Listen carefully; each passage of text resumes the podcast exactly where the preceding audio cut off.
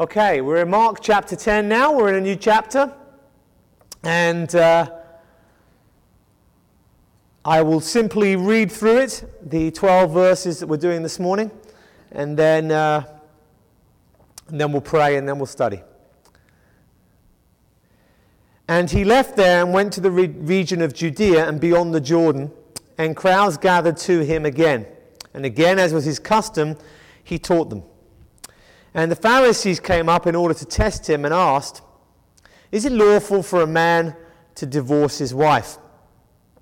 He answered them, What did Moses command you? They said, Moses allowed a man to write a certificate of divorce and to send her away. And Jesus said to them, Because of your hardness of heart, he wrote you this commandment. But from the beginning of creation, God made them male and female. Therefore, a man shall leave his father and mother and hold fast to his wife, and the two shall become one flesh. So they are no longer two, but one flesh. What therefore God has joined together, let no man separate. And in the house the disciples asked him about this matter, and he said to them, Whoever divorces his wife and marries another commits adultery against her. And if she divorces her husband and, he, uh, and marries another, she commits adultery. Let's pray. Father, I pray that we would come to your word tonight with soft hearts, willing and able to hear from your word, Lord. May we not be hard hearted like the Israelites, but may we be willing to hear from you in your word. And may we be changed by it, we pray. Amen. Amen. Okay, so Jesus has been. Uh, uh, training his disciples in the more advanced issues of discipleship. And in verse uh, 1 of chapter 10, he leaves the region and goes to Judea again, beyond the Jordan, and the crowds are there again. And he then continues to teach. And we've seen thus far that the teaching he's been doing has been to disciples. And so at this point, we presume that that's pretty much the same. What is interesting here now is that the Pharisees came up in order to test him. So we know why the Pharisees are here. We've been told why they're here. They're here in order to test Jesus. So their desire here, in a sense, is to catch Jesus out. Now, we are going to have a question from them which is designed to catch Jesus out. We'll tell you why that's the case in a moment. Um, but there's a question from uh, the Pharisees, and the question is this is it lawful for a man to divorce his wife? Is it lawful for a man to divorce his wife? And so this then puts us uh, into the whole topic of divorce. Now, this passage does not give us all of our answers. There are other passages and portions of Scripture that are needed to get a fuller answer. I'm not doing a topical study on divorce, so I won't be covering those other passages. However, I will go a little bit further than I normally go from the text because I do think we want to at least be able to draw some firm conclusions. And the reason for that is this. And, and I'll say this at this stage as a hypothesis, and then we can, we can look at the evidence I present today together and we can go from there. But I, I suggest to you that the church has capitulated on this doctrine almost more than any other. And I find it utterly bemusing that Christians are up in arms about, oh, same sex marriage. No, you can't have that because the sanctity of marriage, God's sanctity of marriage, and those same churches that are speaking out against it, and I agree with them, by the way, that is, that is something that is not biblical. I'm not suggesting it is. But the same churches allow divorces willy nilly the entire time. They just allow people to divorce for almost any reason. If somebody does get divorced, there's no church discipline, there's no counseling against, oh, well, these things happen, you know. When in fact, this is a far more serious issue. So, with that in mind, as a suggestion, as a hypothesis, as you like, let's see what the text says with regards to it. Now, firstly, let's talk about why this was a test. Why was this a test? I mean, they could have asked him a whole number of questions about a whole number of topics. Why was this a test? Well, the reason was is that there were two schools of thought amongst the Pharisees. There's the Shammai and the Hillel. And the Shammai basically did not allow there to be uh, divorce for any reason other than um, pretty much adultery, but not specifically so. And let's talk about that in a second. It's interesting that in the parallel account in Matthew's Gospel, chapter 19, Matthew says, if any man divorces his wife, except for sexual immorality. Now, it's interesting that in Mark, that exception isn't here. It's not here. And we're going to need to talk about this exception a little bit. Firstly, let's talk about the context of Matthew and Mark and why Mark might not put it and Matthew would. Matthew is writing to Jews who know their law very, very well. The Shammai Pharisees, the, the, Sham, the rabbis of the Shammai school of thought, they, um, they believed, as I said, that, that, that divorce was only allowed in the case of se- sexual immorality or adultery. And they did so on the basis of Deuteronomy 24. And in Deuteronomy 24, and don't bother turning there because we've got a lot to cover tonight, but in Deuteronomy 24, we're told this when a man takes a wife and he marries her, okay, so the beginning of a marriage, if she finds no favor in his eyes, so he's married someone, but now he doesn't like her, because, no, he doesn't like her for any reason, because he has found some indecency in her. And he writes a certificate of divorce and puts it in her hand and sends her out of his house. And she departs out of his house. And if she goes and becomes another man's wife, and the latter man hates her and writes a certificate of divorce and puts it in her hand, um, or if the latter man dies, then the former husband who sent her away may not take her back again to be his wife after she has been defiled, for that is an abomination before the Lord. You shall not bring sin upon the land that your Lord, uh, that Yahweh your God is giving you for inheritance. Right, let's reiterate that. Here's the situation a man marries a woman. The woman then doesn't find favor in his sight. He, he regrets marrying her, doesn't want to be married to her because of indecency. We'll talk about that in a minute. Because of indecency. Literally a shameful matter. In that situation, if he then writes out a certificate of divorce, note he didn't have to, but if he did, if the woman has this indecency, we'll talk about it in a minute, if she has the indecency, if she has the shameful matter, he doesn't, he's not required to divorce her, but if he does, she then goes off and marries somebody else. This person either divorces her again, so she has a second divorce, or else he dies. So now she's not married again. What the text is saying is she may not go back. She may not go back to the original spouse because to do so would be shameful. Okay? To do so would be shameful. She has now been defiled. So I think that the idea, well, we'll, we'll talk about that in a minute, that, that's what's being said. Now, what is interesting is that in that passage, this shameful matter, this is almost certainly in Matthew 19 what the Pharisees are, uh, what Jesus is referring to when he says, if a man divorces his wife except for this sexual immorality. Now we'll come back and talk about that clause in a minute. But why does Mark not have the clause? Mark doesn't have the clause because he's not dealing with Jews who predominantly have a much greater understanding of the law.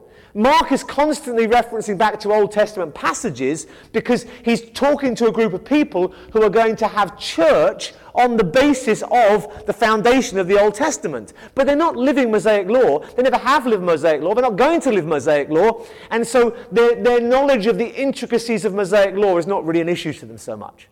So he simply says, Jesus simply says, if you get divorced, and then you marry somebody else, you've committed adultery. That's what he says. Now, what is interesting to note is that Mark's statement is true without the exception clause, as much as Matthew's, suggestion, uh, Matthew's statement is true with the exception clause. Okay? In other words, Matthew says except for sexual immorality, and Mark doesn't, but both statements are true. And we'll come back to that later because that's important. Now, let's talk a little bit more about the background. I've got to come back to all of that in a bit, but we're going to work systematically through this.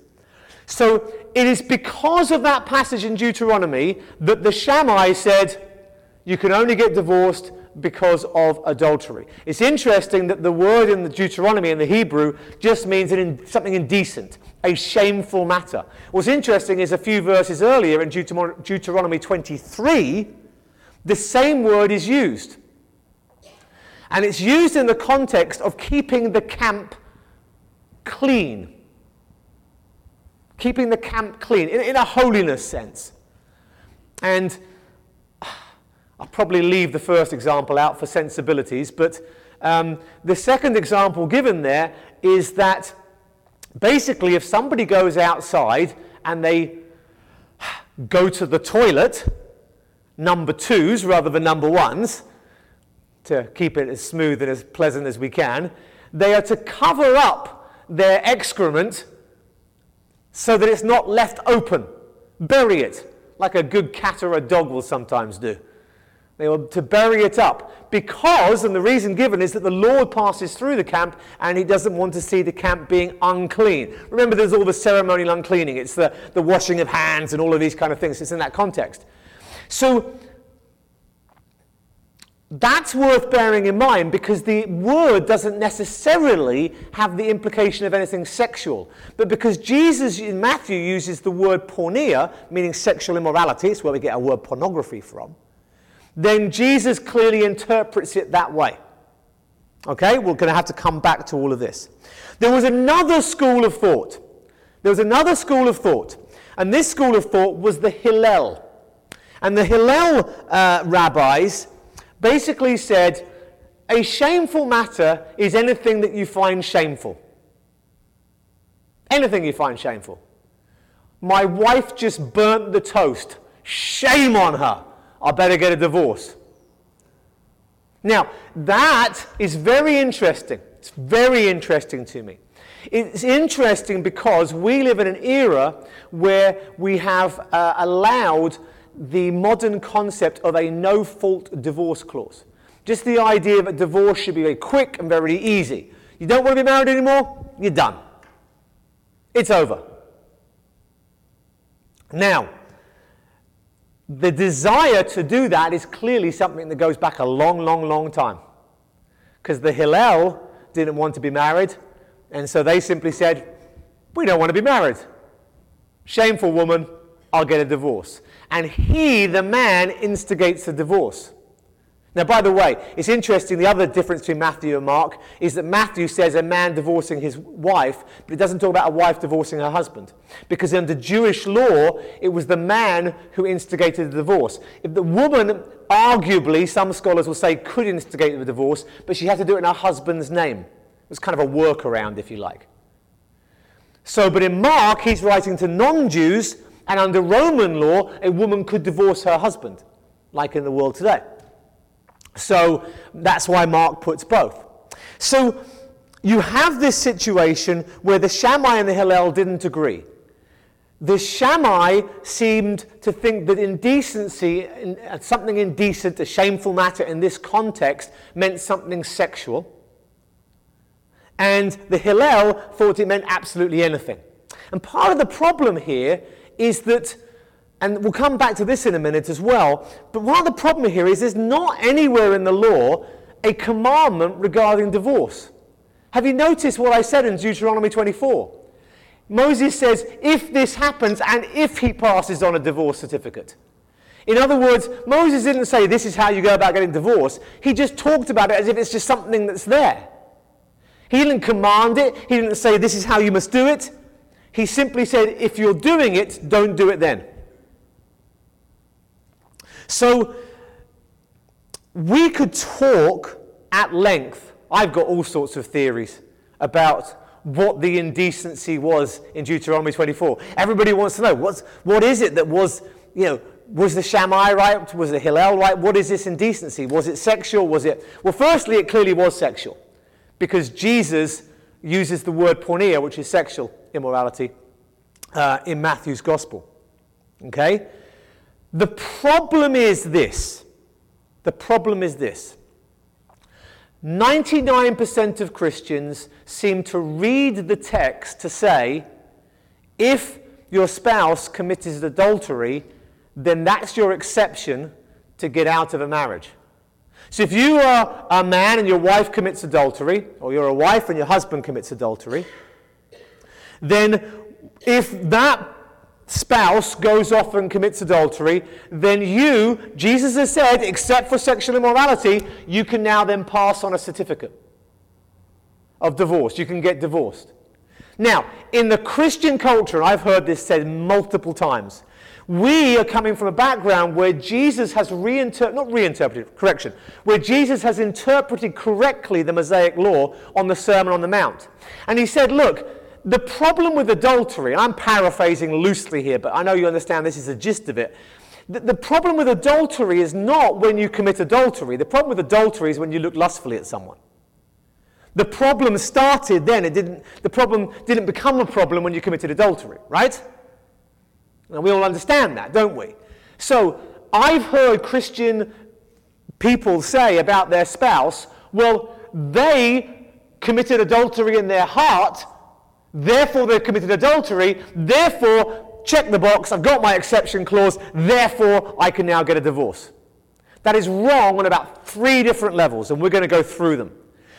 First one is this the word is not the word for adultery, it's porneia. It means sexual immorality. The word for adultery is used in the exact same passage. If you have a divorce and then you remarry, that is adultery. The word is used. So it wasn't that word, it's something else.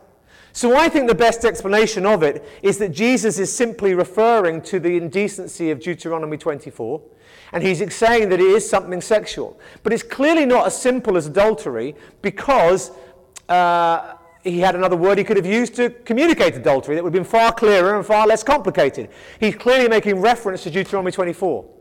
What is the problem with Deuteronomy 24? The problem is, no one really fully understands what the, that exception clause really meant. We know it's sexual, but otherwise it's not clear. I could hazard a guess. My best guess is, is that because of the use in the previous section about uncovered excrement, there could be the idea of there being something that was unseemly, that was uncovered, as it were. Some uh, commentators think that uh, perhaps the, the woman, he becomes married to the woman, and it becomes clear once he's married to her that her um, alleged virginity was not the case. In which case, he can then turn around and say, Hey, I've been misled here. So, in which case, the closest you've got is an annulment rather than a divorce in modern terminology. It doesn't seem to speak to someone who's been married to somebody for years and years and years. They commit adultery, and then he turns around and says, Oh, I want a divorce now because you've committed adultery. That's not the context of Deuteronomy 24, and it seems unlikely that that's what Jesus is talking about. But the most important thing in this passage, and if you forget everything else I say tonight, remember this, because this is the key crux. The Pharisees came up in order to test him. Okay? The two trains of thought, they disagree. There's no clear teaching on divorce in the law. It's just one of those things that kind of was happening in the background. And so there's this issue, and he said to him, Is it lawful for a man to divorce his wife? So that's our question. Is it lawful? Okay? Now, what law is he talking about? Is he talking about medieval Chinese law? Is he talking about the law of Burbank in 2017? You know?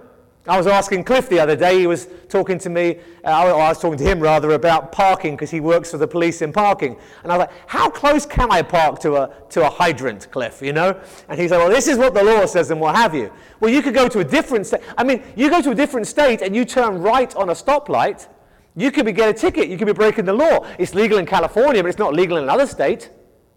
In, in most other states, I think. I don't know. I'm no expert on state law. You know? And I continually cross the road when I'm not supposed to. And apparently that's illegal because it's jaywalking. But in England, we don't even have such a concept. I can cross the road when I like, when it's safe, realistically speaking. So there's different laws in different lands, and there's different laws in different times. You know? In, in Canada, there's now a law that's just been passed that, that says that if you don't uh, call someone by their preferred gender pronoun, that you've then broken the law, a hate law. Whereas I remember in England, not that many years ago, the law was changed to stop uh, homosexuality being illegal under 21. Laws change. And our culture is changing, and, and the laws are changing with it. And we, who have a timeless word, are often now seen to be bad, where in previous times we weren't seen to be as bad, but it'll shift again probably here and there. So laws change. So, what's my point? What am I babbling on about? My point is this they're asking Jesus, What does the law of Moses say? Why is that so important? That's so important because the answer that Jesus gave about divorce is an answer to what was permissible under Mosaic law. If you eat bacon, if you don't trim your beard quite the right way, if your prayer tassels aren't so good, if you ever have shellfish, if you don't do your washing, if you don't keep the festivals, then don't please start harping on to me about Mosaic law. This says nothing to the Christian about the permissibility of divorce. I am sick and tired of Christians who want a divorce looking for excuses for a divorce, turning to Matthew 19, looking at the exception clause, applying it to their circumstances regardless of the context, and saying, check my box, I can get a divorce now. And that means I can now go off and marry somebody else. The Bible does not say that at all. This is Mosaic law. You want to have that as an excuse for a divorce? Stop eating bacon. You've got to be consistent. It's Mosaic law. Now, with that in mind, we can proceed a bit. Jesus said, What did Moses command you? Now, just uh, changing tack slightly now, this is a really good way to respond when someone's trying to catch you out with a question. Jesus does it all the time. Reply with another question. He's asked a question, now, he's trying to, what they're essentially saying is, hey, Jesus, which side are you on, Shammai or Hillel? They've got a discussion amongst themselves. They're trying to get him to pick and choose a camp. So, what he does is very clever. He does is he points them back to what their source is supposed to be. Is it lawful? We might think that's obvious. What did Moses say? That tells us what's lawful. No, no, no, no, no. The Pharisees, remember, had thousands of rules in addition to the rules of Moses. So Jesus is holding firm his whole argument with the Pharisees over the entirety of the gospel thus far, in that he's holding firm to his argument, which is what is required is what's required by Moses, not what's required by all the other rabbis. In other words, what he's saying is it doesn't matter what Shammai says, it doesn't matter what Hillel says. What matters is what Moses says. He points them back to the scripture. It's a very clever answer. Evasive, but the right one. So they said, What did Moses command you? And they say, Moses allowed a man to write a certificate of divorce and to send her away. Now, notice immediately the contrast between the verb in the question and the verb in the answer. In the question, Jesus says, What did Moses command. What did he command? The response is Moses allowed. Do you see the difference there? That's why there was this debate, debate, this discrepancy. Because Moses never said, hey, this is how you do divorce. I mean, there, were, there were rules for this is how you, how you do the sacrifices when a leper's healed, but there wasn't any rules about how you do a divorce. It was just if someone happens to do this. So they then said, well, they're essentially conceding and saying, well, Moses didn't command anything, he simply allowed it. So that's really important. At no point in the Old Testament does God say, this is how you go about divorcing someone. Now that's really significant. There's, in Exodus 21, there's rules about taking concubines.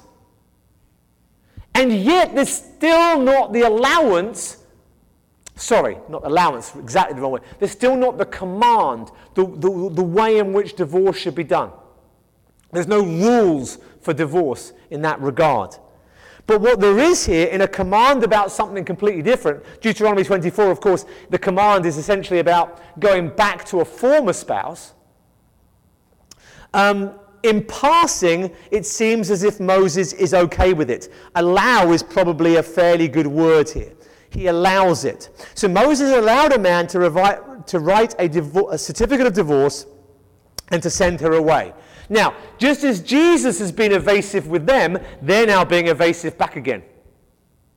Notice how they're not saying the reason for the certificate. They're just saying, hey, it's allowed. It's allowed. And uh, so Jesus then says to them, Because of your hardness of heart, he wrote you this commandment.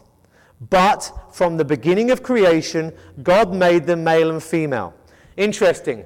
Okay, Let's, there's a few things here.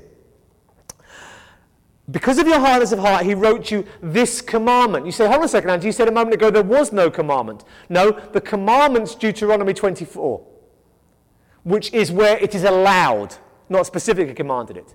But Moses wrote that commandment in the way that he wrote it, allowing for divorce if you take the Pharisees' word, I notice Jesus doesn't repeat it. But Jesus said he did this because of hardness of heart. The question every Christian needs to know is Does this passage apply to us today? In other words, is the exception clause something that applies to us? We've already seen that this is an explanation of Mosaic law. So we know already that it doesn't apply to us per se. But is there some reason that because Jesus said it or because he's reiterating it, that perhaps it's still true? Well, this makes it very clear. He says he allowed it because of the hardness of their heart. Let's turn with me, and we're staying in Mark's Gospel, but let's go in Mark's Gospel to um, chapter 2. You want to keep your finger in chapter 10. We're going back there. We're just going to skim through a few verses.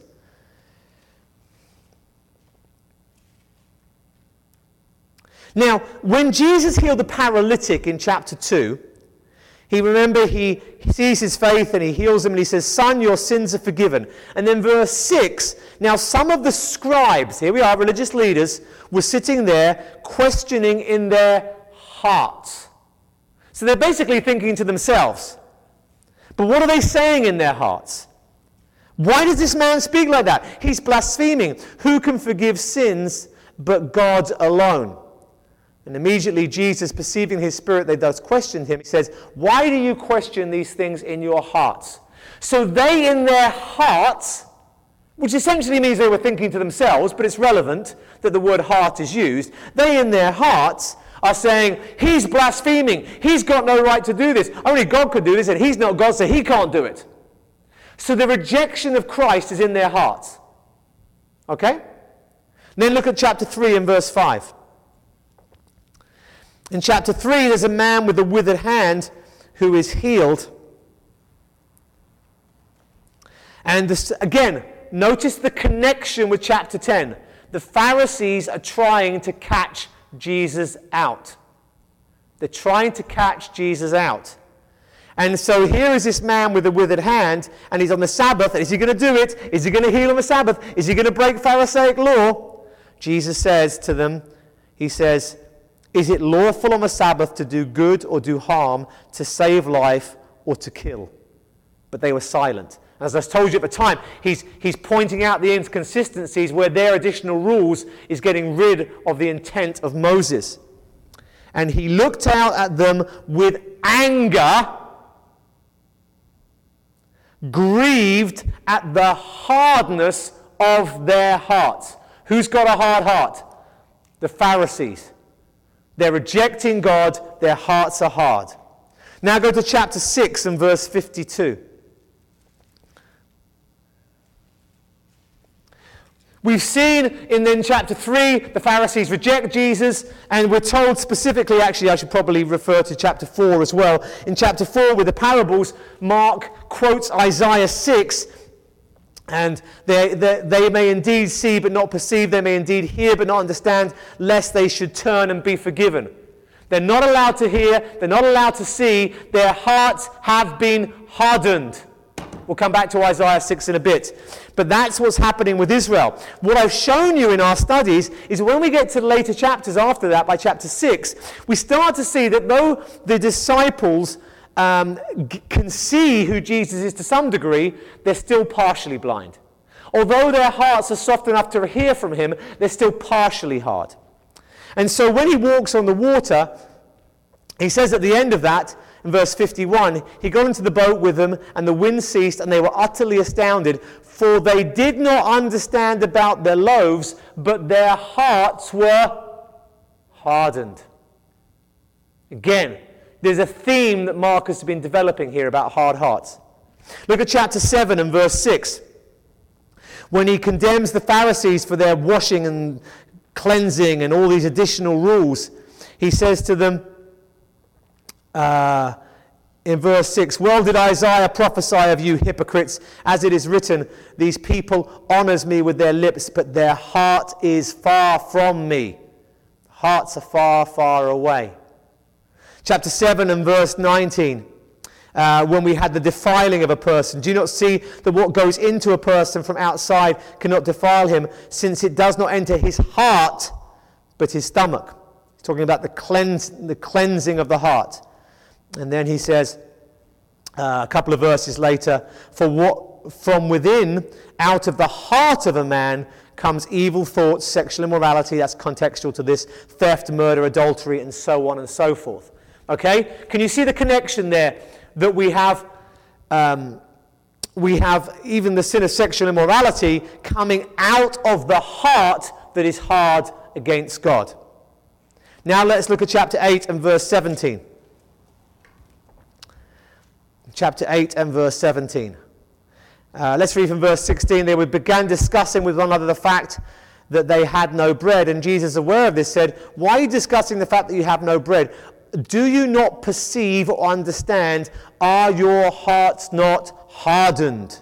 Having eyes you do not see, having ears you do not hear, and you do not remember? In other words, what is very, very clear here is that Mark has this theme of hard hearts. And it's very clear from chapter 8 here that the hard heart is the same as the blind eye, it's the same as the deaf ear. You don't see, you don't understand, you don't hear because your hearts are hard. That's the issue here. Now, this is a theme that is not plucked from nowhere by Mark. It was all the way through the Old Testament. Initially, the people who had hard hearts were those who were non Israelites. Remember Pharaoh? God hardened Pharaoh's heart. And because he hardened his heart, he wouldn't let God's people go. And eventually he does, but his heart is hardened again and he pursues them. And eventually, once we get to the, the prophets, when Israel have now succumbed to the sin of idolatry so greatly, we now see the concept of hard hearts. We've already made reference to, um, I'm going to run out of time, I was going to go through them all, but in Isaiah 6, we have the, you know, the eyes not seeing, the ears not hearing. That is a hard heart. God put a judgment upon Israel that their hearts would be hard. It's a theme that ran through Isaiah, which is where Mark has been referencing a lot, as we've seen, which is why Mark uses that theme. It's a theme that runs through Jeremiah as well. I'll give you but one example. No need to turn there because I'm going to try and be super quick. Um, but Jeremiah uh, chapter 6, I'm reading from, and verse 28. Um, I have made you a tester of metals among my people, that you may know and test their ways. So Jeremiah is going to test the people. They are stubbornly rebellious, going about with slanders. They are uh, bronze and iron, all of them act corruptly.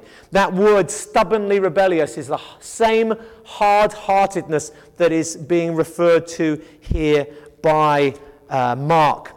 So, what is the solution to a hard heart? What is the solution to a hard heart? Well, in chapter 31 of Jeremiah, and verse 31, he says, Behold, the days are coming, declares the Lord, when I will make a new covenant with the house of Israel, the house of Judah. Not like the covenant that I made with their fathers on the day when I took them by the hand to bring them out of Egypt, my covenant that they broke Okay? So the Mosaic covenant is clearly being referred to. God says, I'm going to have a new covenant, not the Mosaic covenant. That's what he's clearly saying. Um, they broke that covenant, they broke the Mosaic covenant, though I was their husband.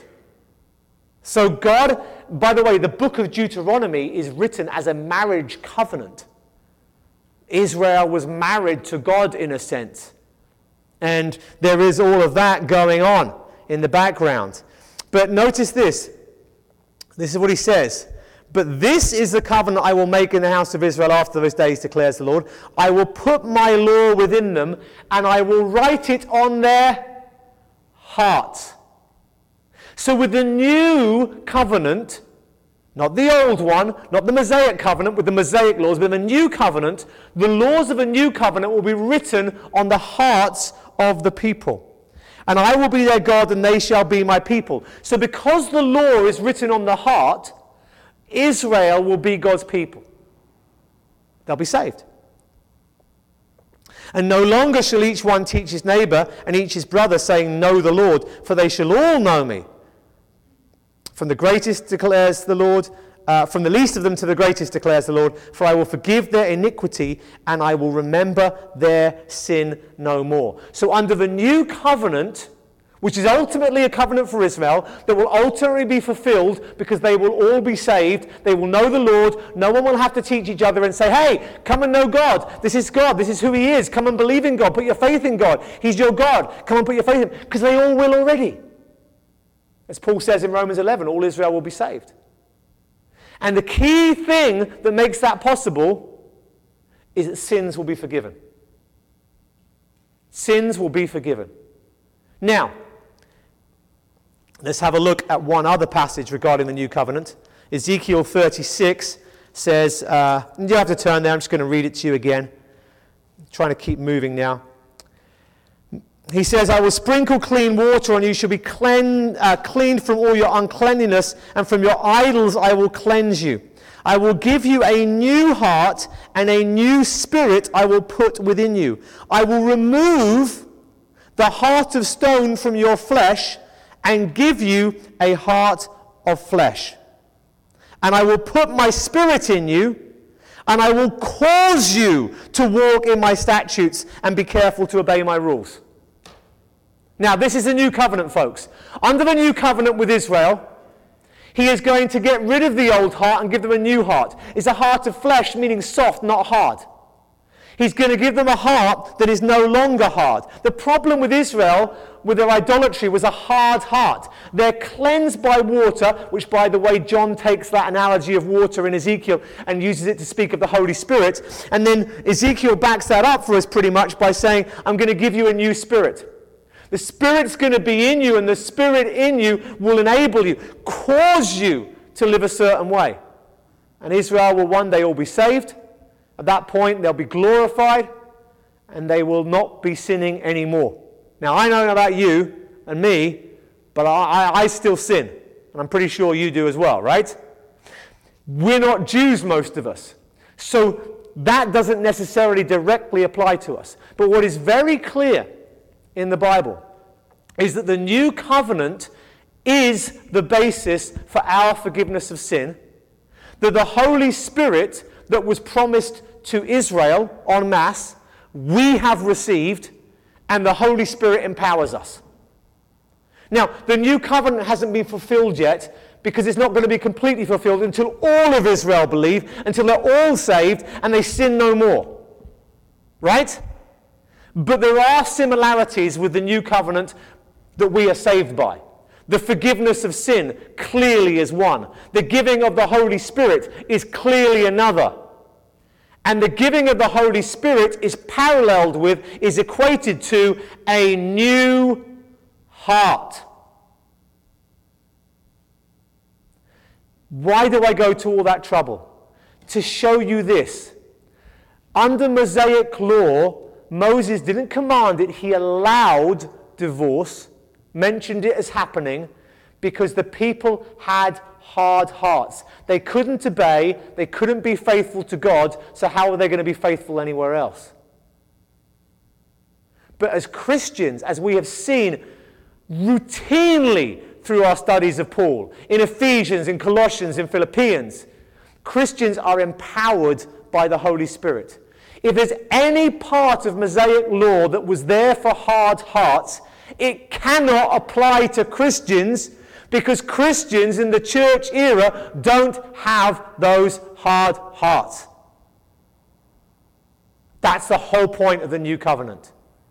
Can we be hard hearted? Sure, we can be hard hearted, but it's certainly not part of our commandments and our allowances. We've not come to the fruition of the new covenant because we haven't come to the end of the age and the Jews being saved and we don't have our glorified bodies. But the empowerment not to sin is there, and therefore the allowance to sin is not there either. And I tell you all of this, and I emphasize it, and I explain it very carefully because there are Christians who are typically, most Christians, 90 90 95% of Christians fall into one of two categories on divorce. Category one is Hillel. You can just get divorced when, oh, hasn't it worked out? Oh, that's a shame. I really don't think you should get divorced. Oh, it's not working. You've been to counseling, it hasn't worked out. Oh, I guess, you know, these things happen. And they go back to church and they go on being a Christian with no consequence at all.